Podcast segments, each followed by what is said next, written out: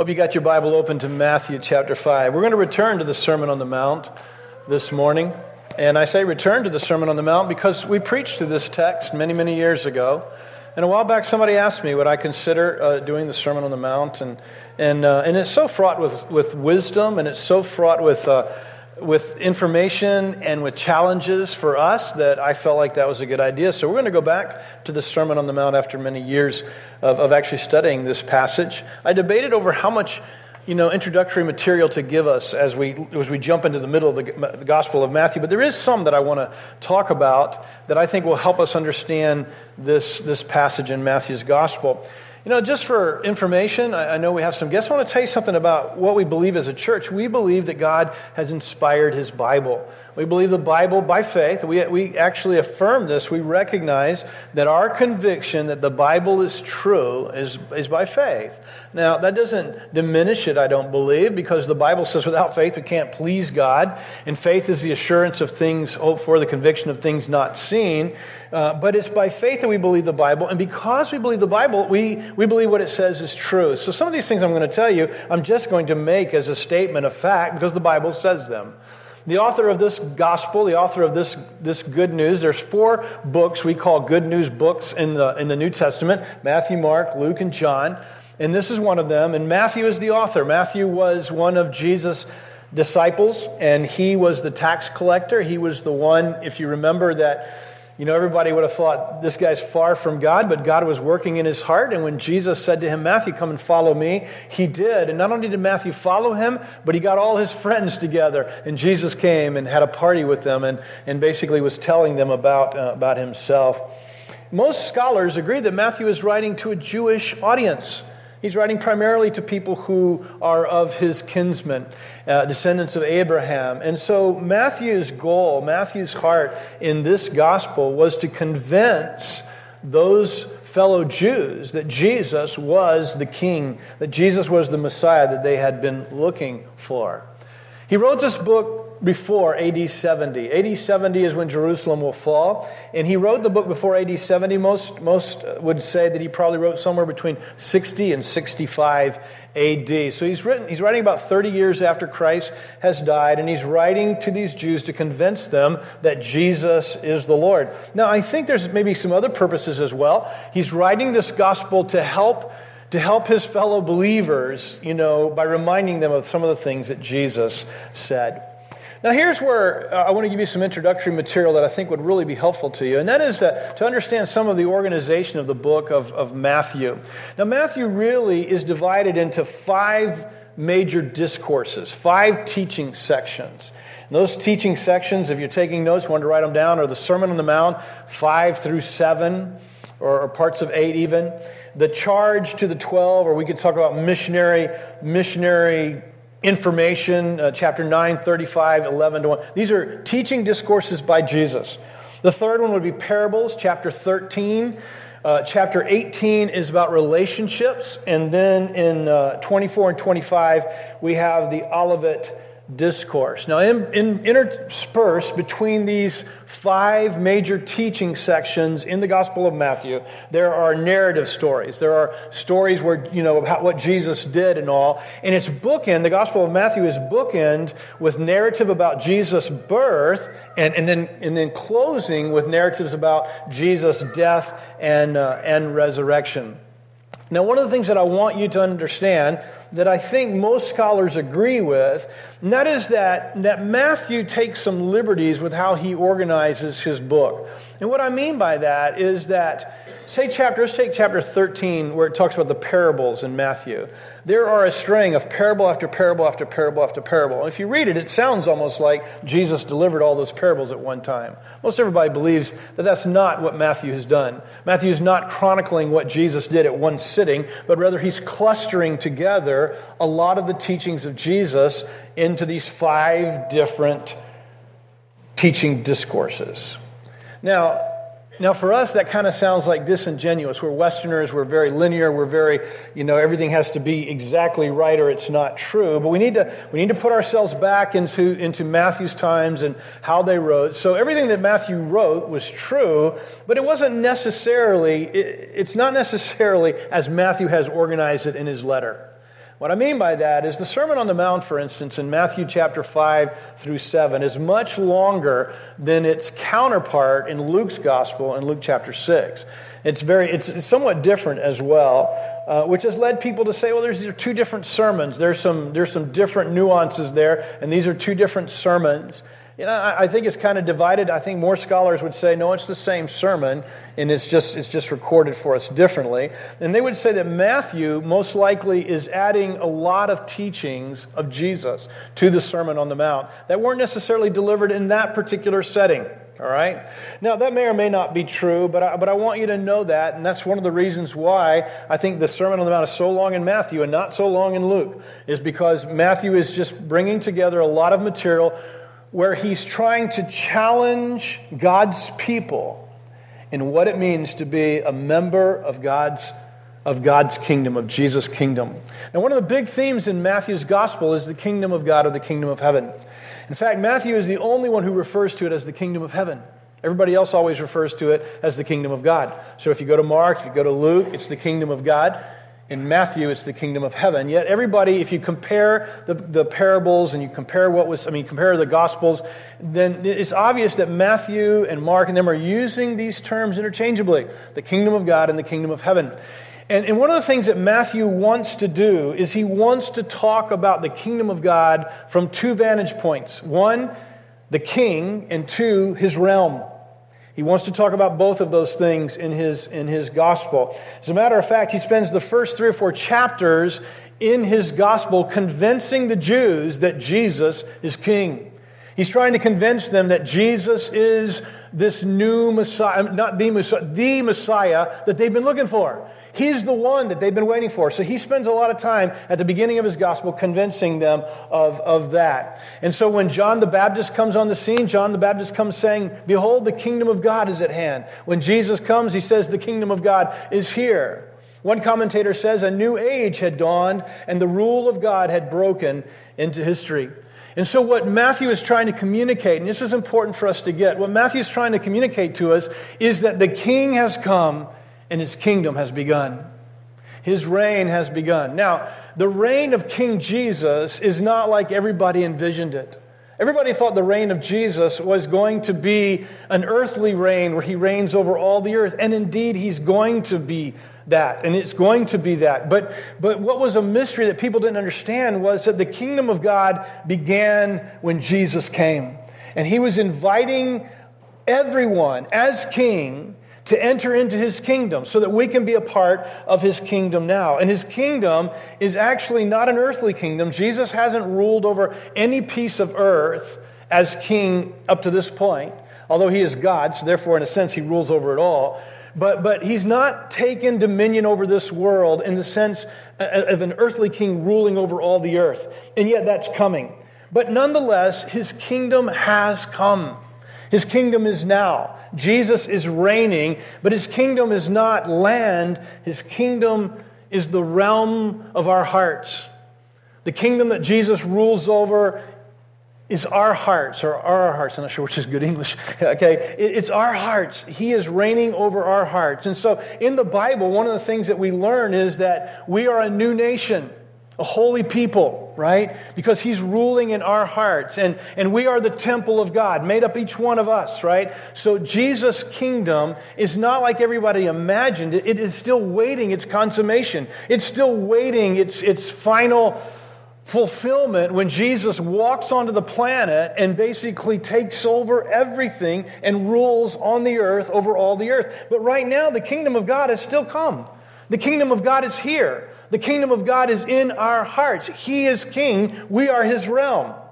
Now, I say all that because when we get to this Sermon on the Mount, what Jesus is trying to articulate to his followers then and to us today is that this is how you ought to be as one of my subjects. If you have submitted yourself to me as king, then this is what ought to be true of you. This ought to be your life. This is what you ought to represent to the world around us. And so, so Jesus or Matthew, I'm probably going to get it confused, but, but Jesus is, is trying to paint a picture of what it's like to be a part of his realm, what it's like to be a member of his kingdom. And, uh, and so we're going to go through the verses that we read just a moment ago, which are commonly called the Beatitudes, all right? And they're basically describing qualities of the kingdom citizen. But here's one thing I don't want you to I don't want you to do this. I don't want you to say, well, here's here's a group in the kingdom and here's another group in the kingdom. We've got the poor in spirit and we got the merciful and we got those who mourn. That's not what he's doing. This, these are how all of us are to be. These groupings, all of us are to be all of these things as members of his kingdom. Everybody with me? So what we're going to do is I'm going to, I'm going to, we're going to walk through, you know, a lot of, a lot of pastors take each one of these and spend a whole lesson on each one. I don't know that I'm good enough to do that, and so I'm just going to take them all at one time. And we're just going to talk a little bit about each one, right? And I'm going to challenge us to be these kind of men and women who are part of God's kingdom today. All right? Chapter 5, verse 1 again. When Jesus saw the crowds, he went up to the mountain, and after he sat down, his disciples came to him, and he opened his mouth and he began to teach them, saying, There's eight of these blessings. And, uh, and he says, Blessed are the poor in spirit, for theirs is the kingdom of heaven. And we need to start first with talking about that word blessed. It's, it's the Greek word for happy. Now, you remember this. We've, we've taught this a lot recently, and you need to get this. Words have a range of meaning. They don't, they don't just mean one thing. Words can mean different things depending on the context. If, if I say I'm, I'm, I'm standing over here, in context, you would see I'm standing here. But if I say I'm taking my stand on this issue of abortion, I'm standing for life, you're not thinking of me literally standing, you're thinking of me by conviction holding to this position. So the word stand there has two different meanings. You follow me? Same word, two, two different meanings. Well, in the same way, the word blessed has a range of meaning, and, and its primary meaning is happy. And so, your translation, especially if you have a very dynamic translation, they, they probably have said, Happy is the person who, you know. The problem with that is one of the blessings that Jesus mentions is, Blessed are those who mourn. And so, it's kind of happy is the person who mourns. You know, when we're mourning, hardly ever are we happy. And so, probably a better, a better way of looking at the word blessing here would be having God's favor. Having God's favor. You remember the parable where Jesus um, tells a story about the, the three stewards that he leaves in charge of something, and then at the very end, two of them come back. They've been faithful to do what he says, and, and God the Father or the Master says, Well done, good and faithful servant. I think that's what Jesus is trying to say by blessed. He's basically saying, Well done. You know, well done for this person. You know, the, the joy, that sense, of, that sense of peace is ours. I think that's kind of the, what he's trying to connote with blessed more, more than happy. But he begins and he says, Blessed are the poor in spirit, for theirs is the kingdom of God. Now, the word poor there is, is the, there's, there's several words for poverty.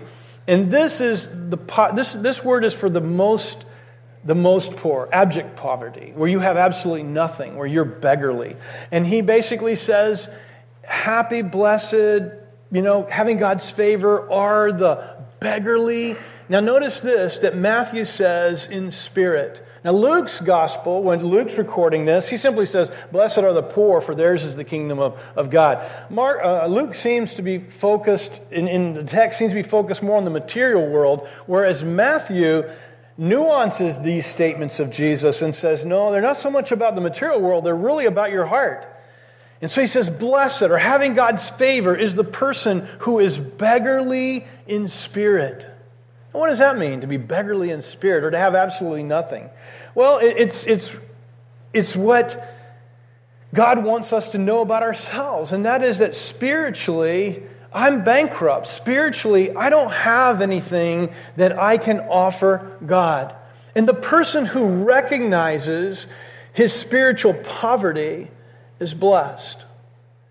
Now, this is an area where I, I, think, you know, we would all say, oh, yeah, yeah, I'm spiritually poor, I'm spiritually poor. But I don't know that we really believe it.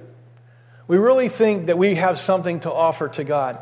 And what Jesus is trying to say, until you get to the place where you recognize that you don't have anything to offer God, then, then you're really not living the way I want you to live as my people. Theologically, we're talking about the doctrine of the depravity of men. All right? And, uh, and what that simply means is that man has nothing to offer God that will equal, earn, or merit God's righteousness. Now, I want to read you from uh, Romans chapter 3, verse 9 and following. It says, What then? This is Paul. He's writing to the Jewish people. And he says, Are we, Jews, any better off than, than the Gentiles? Not at all. For we have already charged that both Jews and Gentiles are all under sin. As is written, there is no one righteous, not even one. There's no one who understands. There's no one who seeks God. All have turned away. All alike have become worthless. There is no one who does what is good, not even one. Their throat is an open grave. They deceive with their tongues. Viper's venom is under their lips. Their mouth is full of cursing and bitterness. Their feet are swift to shed blood. Ruin and wretchedness, wretchedness are in their paths, and the path of peace they have not known. There is no fear of God before their eyes.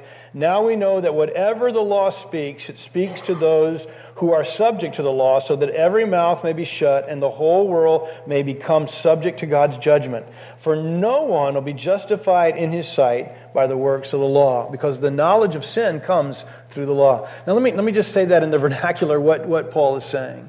He's basically saying this none of us, none of us have anything that we can offer to God. There's none of us in this room who, who merits or musters enough to be able to bargain with God in some way.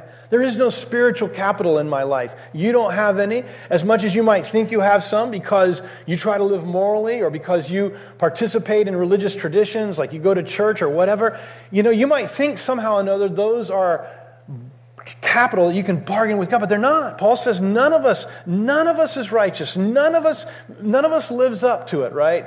Now, here's why spiritual poverty or beggarliness in our spirit is a blessing to us. Let me continue reading in what Paul says to the Romans. He says, But now, apart from the law, the righteousness of God has been revealed, attested by the law and the prophets. The righteousness of God is through faith in Jesus Christ to all who believe, since there is no distinction, for all have sinned and fall short of the, of the glory of God. They are justified freely by his grace through the redemption that is in Christ Jesus. In other words, here's what Paul says, and here's what Matthew, or here's what Jesus is saying in Matthew Blessed are the people who are beggarly poor spiritually, because those people recognize they have nothing to barter with God. You know, if you're a beggar and you have absolutely nothing, you are dependent on somebody giving you something.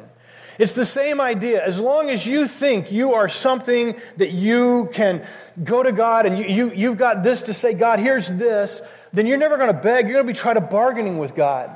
Blessed are those who are beggarly in spirit because they won't barter with God. They will look to God to provide for them. And that's what Paul says in Romans 3. God did it for us. It's what we sang just a moment ago through, through the four songs. It's the gospel. And God created us, loves us. My sin, my sin separates me from God. It makes me beggarly before God. Christ died for me. Did you notice this in the text from Paul in Romans? For no one will be justified in his sight by the works of the law, because the knowledge of sin comes through the law. But now, apart from the law, the righteousness of God has been revealed. You see, our good works and our, our spiritual things. They, they, they, they're not bargaining chips with God.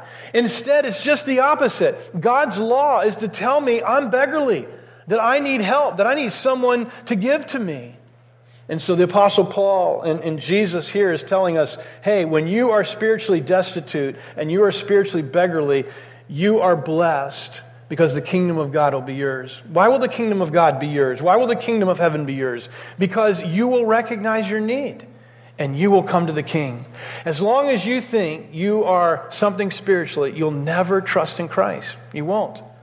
You'll play religious games, you'll do church stuff, etc. But until you recognize your need of Christ, your total bankruptcy, you will not come to Him. Number two, blessed are those who mourn, for they shall be comforted. Now, all of these Beatitudes actually find their root in the Old Testament. Did y'all know that? You know, how is it possible for mourners to be blessed and comforted? Well, Jesus is really grabbing this from Isaiah 61, 1 and 2, where God promises that the Messiah, the King, will heal the brokenhearted and to comfort all who mourn. That's what the, the new King is going to do. And that's what Jesus said Blessed are those who mourn, because they will be comforted. You know, all of us mourn. All of us, he doesn't give us any context for the mourning. Did you notice that? He doesn't give us any context for it. He doesn't say why they're mourning, right? But we, just like people who don't know Jesus, we mourn. We grieve. There are things that hurt us. You know, we, we lose loved ones. We, we suffer uh, illnesses. We have people who turn against us. We grieve. But we have this promise when you mourn and when you grieve, you're not to grieve as though those who have no hope. Why? Because you will be comforted.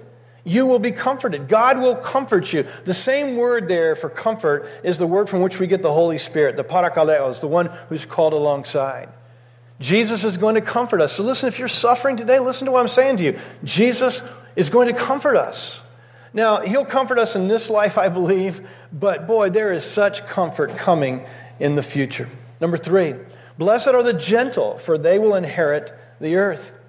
You know, the word here for, for gentle is translated a number of ways. Your translation may say meek, it may say humble. The word is praus. And so Jesus describes himself in chapter 11, verse 29. He says, He is praus and lowly in heart. And Matthew describes Jesus as a king, praus and mounted on a donkey. Jesus models praus, the Bible says, in his trial where he refuses to defend himself, poised and in control, yet refusing to make any claims to defend himself. The word is often used of an animal that's tame, who, who's been brought under control. Here's what Jesus is saying Blessed are the praus Blessed are, the, blessed are the kind, the humble, those who have themselves under the control of the Spirit. Blessed is that person, you know? And he can easily, that person can easily submit himself to others. He's not filled with pride or selfishness. Now, too many of us men and women who follow Jesus are not like that. It's our way or it's no way. We have to have it our way. That's not how Jesus was. In Psalm 37, it says, The humble will inherit the land. In verse 9 of chapter 37 of the Psalms, it says, For evildoers will be destroyed, but those who put their hope in the Lord will inherit the land. We will inherit the earth. That's what Jesus says back in the text. He says, let me read it. He says, Blessed are the gentles, for they, gentle, for they shall inherit the earth. The promise of God is that when you and I are, are gentle and meek, and we allow ourselves to be brought under the control of the Holy Spirit, the earth is going to be ours. Now, I've been saying this a lot lately, and it's meant a lot to me, so I hope it means a lot to you. But the promise of God is not an ethereal heaven. The promise of God is not disembodied spirits in heaven someday. The promise of God is a home, tangible, material on this earth. And you say, well, Jimmy, you're belittling. I'm, I'm not belittling anything. That's the promise of God. That's what God promises that this earth will be remade. Whether He makes a new one or whether He refur- refurbishes this one, it doesn't matter. But the home that awaits us is a tangible heaven on earth where we will dwell with him forever. And that's what Jesus says. He says, Blessed are you when you are kind and you are humble and you are under control and you don't have to have your way. Blessed are you when you are like me because you will inherit the earth. This is going to be your home. This is going to be where you will be with me forever. Number four, blessed are those who hunger and thirst for righteousness. Again, Matthew adds for righteousness there, for they shall be filled. Now, I think the hunger and thirst part, we don't get it because if I'm hungry, what do I do? What do you do? You go to your fridge, right? Or you go to your pantry and you, you snack and you eat, right? If you're thirsty, you go over to the tab and you turn the water spigot on and you drink. I, I think this loses some of the import, but for the people that were listening to him that day, the desperation of not having food and the desperation of not having drink, they would have understood that. And so Jesus says, Blessed are you when you hunger and thirst. And he adds this, or he says, for righteousness. In other words, when we're desperate for the righteousness of God in our lives, and the promise is, you know, blessed are you because you will be satisfied. Now I think about this, and you know, Mike, Mike did such a good job in the singing of bringing this out. But the gospel, the good news is, the good news is that God gives us righteousness by faith. He gives us righteousness not because I earn it, not because I'm good, not because I'm moral. He gives me righteousness because Christ died for me and I'm willing to put my faith in Him. Okay? That the Bible calls that, we call that in, in, theology positional righteousness. It's how you got saved. Every one of you who is a follower of Christ, you were given your righteousness. You didn't earn it. Remember, you're spiritually bankrupt. You have absolutely nothing to bargain with. So by faith, God gives it to you and He declares you to be just like Jesus. And now you're righteous. But that's the positional side. The practical side is me living out every day. You know what? And, and we need to talk about that because so many people in generations gone by have focused on the practical side of righteousness that, that somehow or another I, I, I'm right with God because I'm practically trying to live righteously. No, you're right with God because of faith and because of the position that God gives you. But having been righteous, Jesus says this of, of those of us in his realm. He says, Blessed are you when you hunger and thirst He's not talking about positional righteousness, he's talking about practical righteousness. Blessed are you when you hunger and thirst for righteousness in your life, for you will be satisfied. You know, and I love this, you know, because the promise is that, you know, I don't know about you, but do you ever weep over your sin? Do you ever feel just absolutely broken because as much as you try, as much as you want to live practically what Jesus declares you to be, you still fall, you still fail.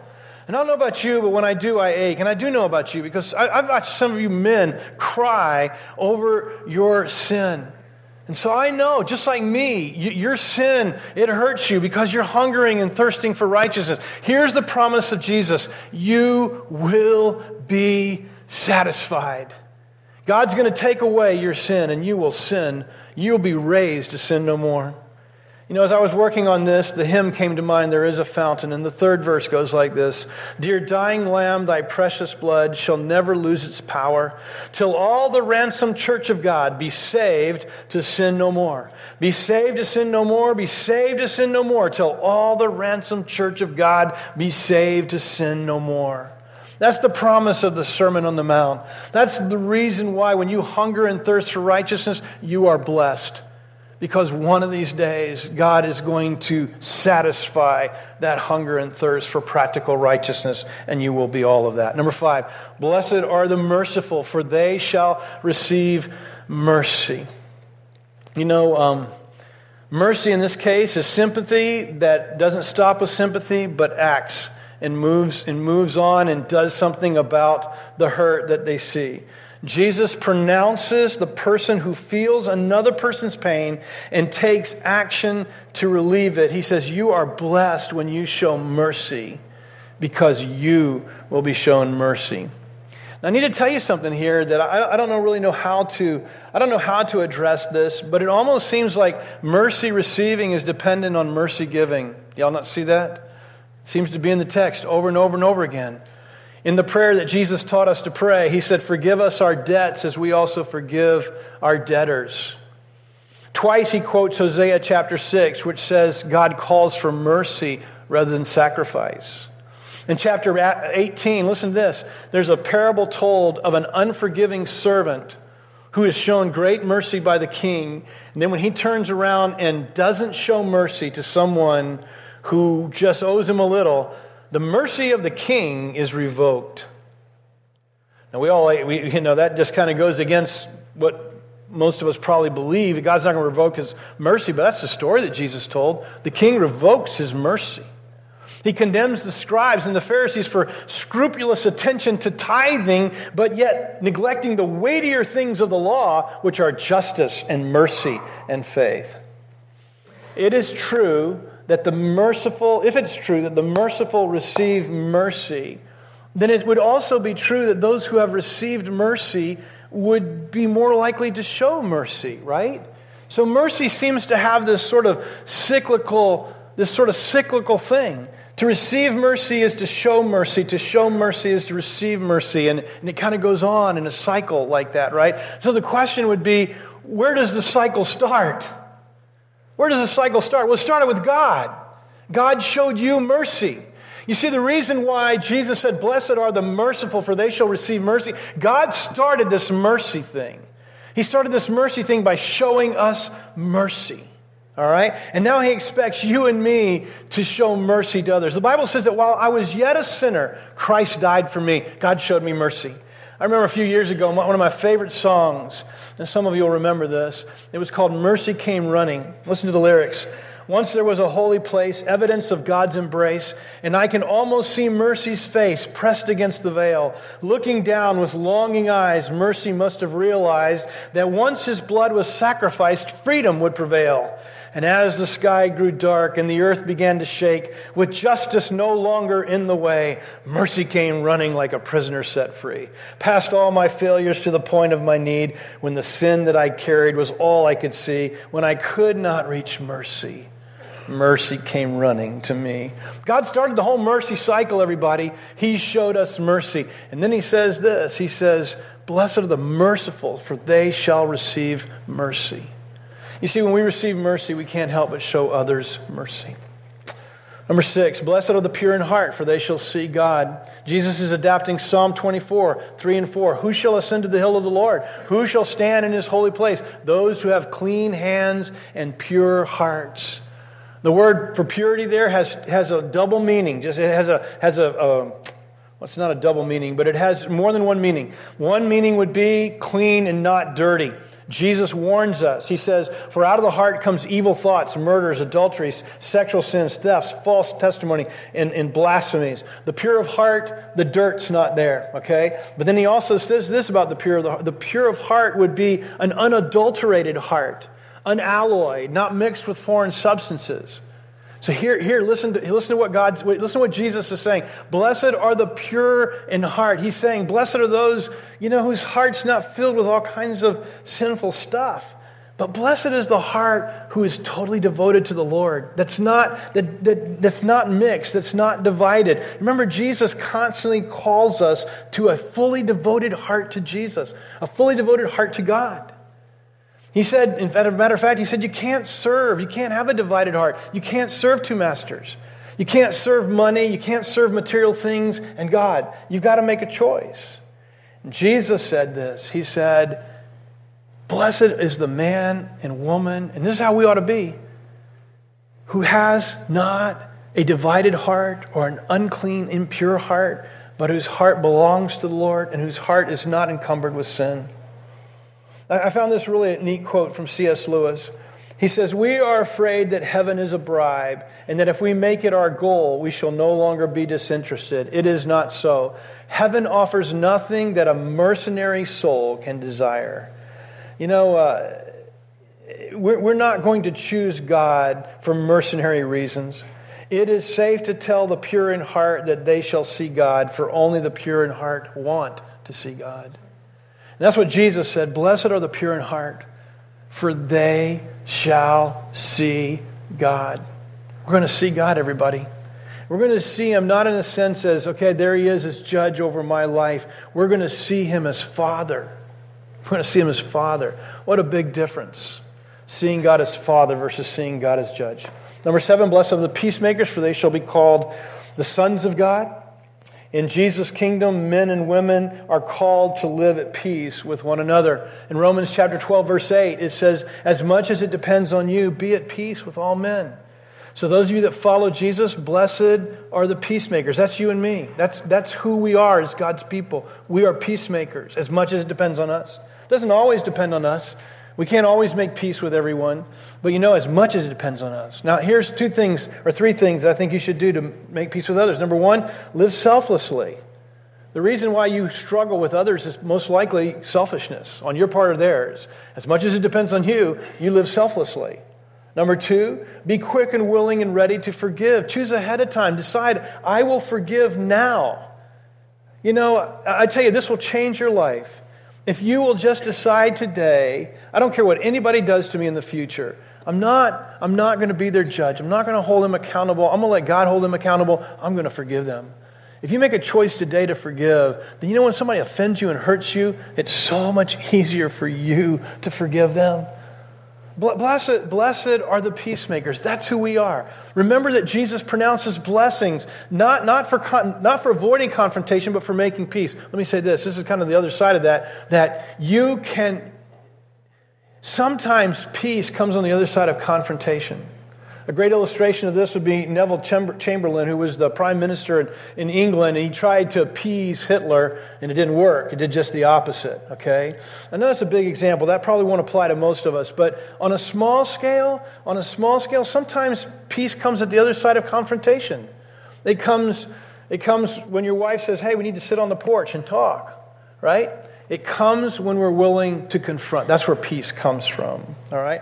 And here's what it says We shall be called the children of God, the sons of God. When we're a peacemaker, we're just like God because He was a peacemaker. He, he sought to make peace between us and Him. He took the initiative. He was the peacemaker. That's what you and I are called to be peacemakers. John promises, Beloved, now we are children of God, and it's not yet revealed what we will be, but we know when He is revealed, we will be like Him. And finally, the last thing Blessed are those who have been persecuted for righteousness' sake, for theirs is the kingdom of heaven. Let me read all the last three verses. Blessed are those who have been persecuted for the sake of righteousness, for theirs is the kingdom of heaven. Blessed are you when people insult you and persecute you and falsely say all kinds of evil against you because of me. Rejoice and be glad, for your reward in heaven is great, for in the same way they persecuted the prophets who were before you. Now, early Christians were persecuted for all kinds of reasons. Saul, as a Jew, persecuted them because they felt like they were, you know, rejecting the first covenant, rejecting the God of Abraham, Isaac, and Jacob. So they persecuted them. The Romans persecuted them because, you know, they felt like they were engaging in all kinds of things like cannibalism because Jesus said, drink my blood and eat my flesh, right? So they were accused of all kinds of things. And um, so the, the early Christians were persecuted an awful lot, as we know. Um, and so Jesus is telling his disciples early on when you're part of my kingdom, you're blessed when people persecute you. You're blessed when that happens to you. You're blessed when people persecute you for my sake. He actually points to them in verse 11. He says, Blessed are you. He points to the people listening to him. Blessed are you when you're persecuted for my sake, because, he says, because yours is the kingdom of heaven. He's actually already said this before. Yours is the kingdom of heaven. You, to you belongs my kingdom when you are persecuted for my name's sake. Now, let me say this. Every time I talk about persecution, I can't help but think of a friend of mine who wrote a book who basically says we're, we're, not, we're not persecuted as Christians in America. You know, my friend is really right. I mean, we're not persecuted, folks. We're not. Uh, people might not like us. Uh, it may cost us to follow Christ a little bit, but we're, we're really not persecuted as, as Christians in America. But I'll tell you something that's not true in much of the world. Much of the world, even to this day, Christians can't they can't come out. They can't, they can't, they can't meet together. They, they, would, they would suffer death or the loss of everything they have if people knew they were followers of Christ. There, are people around the world who are persecuted for Jesus' sake. In this letter that Matthew wrote, this, this gospel that Matthew wrote, it's, it's an important thing to them because it reminds them hey, the kingdom of heaven belongs to me though I'm being persecuted, I belong to the Lord. In fact, Jesus promises more. Notice he says, rejoice and be glad. Two, two words there. The second word is, is a stronger than the first word. The, the second word means to leap for joy. So basically, he's saying, be glad and leap for joy when they insult you, when they, when they, and again, we, we do get insulted as Christians in America sometimes. You know, rejoice when all that happens because the kingdom of yours, the kingdom of God belongs to you. And then he says in verse 12, and he says, and, and great is your reward in heaven. Great is your reward in heaven. And the word he uses there is like wages or compensation. Basically, Jesus was saying, God is going to reward you when you live for me in such a way that even if people persecute you, if you live for me, you know, you will be greatly rewarded. You'll be greatly rewarded. Let me end. I want to distill all of this down. My time is gone. I want to distill it down. I'm going to read you. I put it actually on the slides behind me so you can follow along. But I want to try to, to, to, to distill everything I've said down to a couple of paragraphs.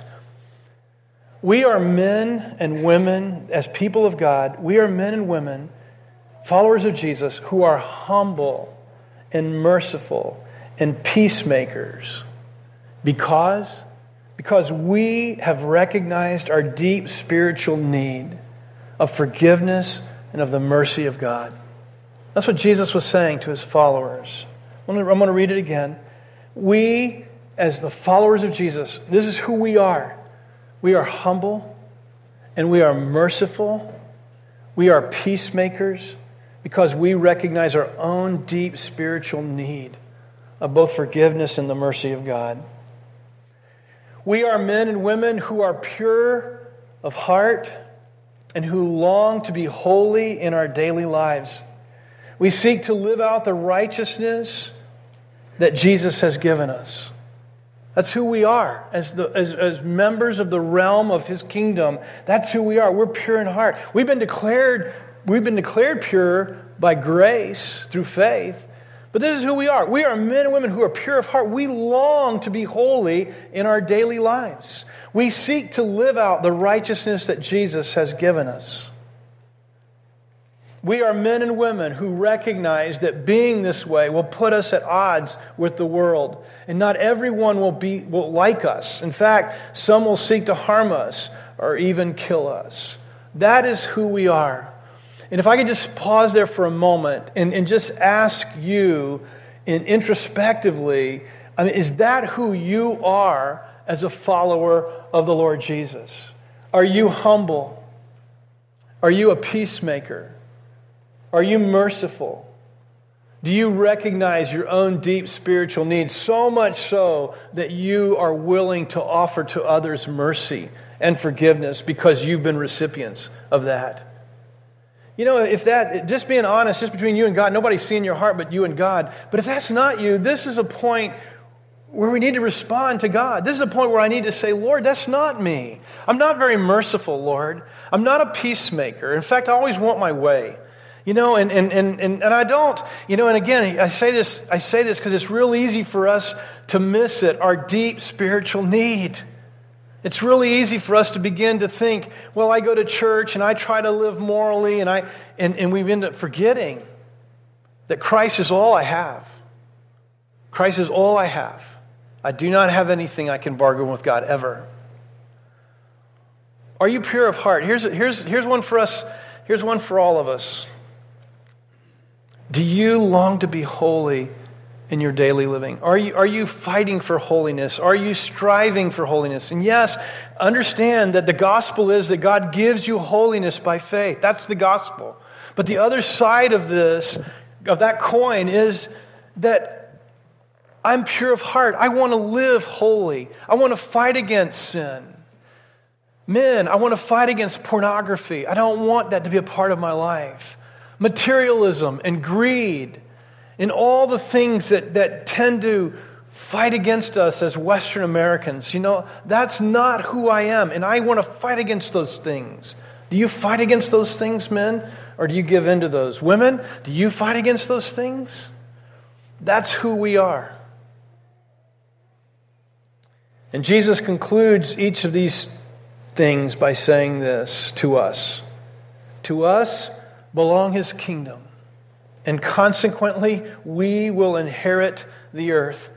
We will be the ones who, through immortality, will live on earth with our King forever and ever. Boy, I, I can't, when I say those things and I think about the people that would scoff at us uh, because of what, of what the Bible holds to be true, but nonetheless, it is my great conviction, it is my great hope that I, through immortality given to me by Jesus, will inherit the earth with all of you that love Jesus, with all of us that know him. The earth is ours, immortality is ours, life with him forever and ever is ours, with no more sin and no more struggling and no more fighting, no more impurity. We will be the ones through immortality will live on earth with our King forever and ever. We will see God for we will live with him forever and ever. We will see him. You're not going to see him as the judge who condemns you to hell. You're going to see him as the God who loves you and delivered himself up for you that you might have eternal life. We will be called the sons and the daughters of God. And in this kingdom we shall be satisfied. We shall be comforted. And we shall receive mercy upon mercy upon mercy. Let's bow our heads. I want to offer two invitations this morning for us to respond. And the first one is this I, I invite you to become a part of God's kingdom. I invite you this morning. Jesus came and offered himself as king, and he's offering himself to you as your king this morning, right here and right now, right in your seat where you are. You can say, I, I need Jesus. I want him to be my king. Jesus, I look to you, and I invite you to be my king. I receive you as my king. I, I give you that opportunity right now. Jesus is, is just, He's offering this invitation to you as he offered it over and over and over again to his followers. Will you receive me? Will you follow me? Right there in your chair, in your seat, you just talk to God, and you, if you're willing, receive Jesus as your king. Trust Him for the forgiveness of your sins. Re- receive receive the, the grace of God that will just cover all your sins, even right now. Believe the gospel right now. And then for the rest of us that are already followers of Jesus, we're already in His kingdom, He's our King. Let me ask you just to take a moment of self examination and say, Lord, or let me just ask you, where is the Holy Spirit convicting you? Where are you not living as one of His realm? Where is your life not, not being as Jesus described us to be? And right where you sit, just, you know, you repent. Right there, tell the Lord, you know, tell the Lord, Lord, I repent. I'm wrong. Ask God to work by His Spirit in you to change you, that you might be a living example of the realm that Jesus rules over, which is the realm of our hearts. God, hear every prayer as it rises before you. And uh, Lord, just answer. Answer by your Spirit. Lord, work in our lives that we might live as kingdom citizens, Lord, like you want us to live. Lord, I pray for my friends here. If anyone here today needs to receive you, Lord, just work in their hearts that they might repent and choose to follow Jesus. We pray in Jesus' name. Amen. Thanks for listening. This message has been brought to you by Bacon's Castle Baptist Church. And if you'd like to learn more about our church, please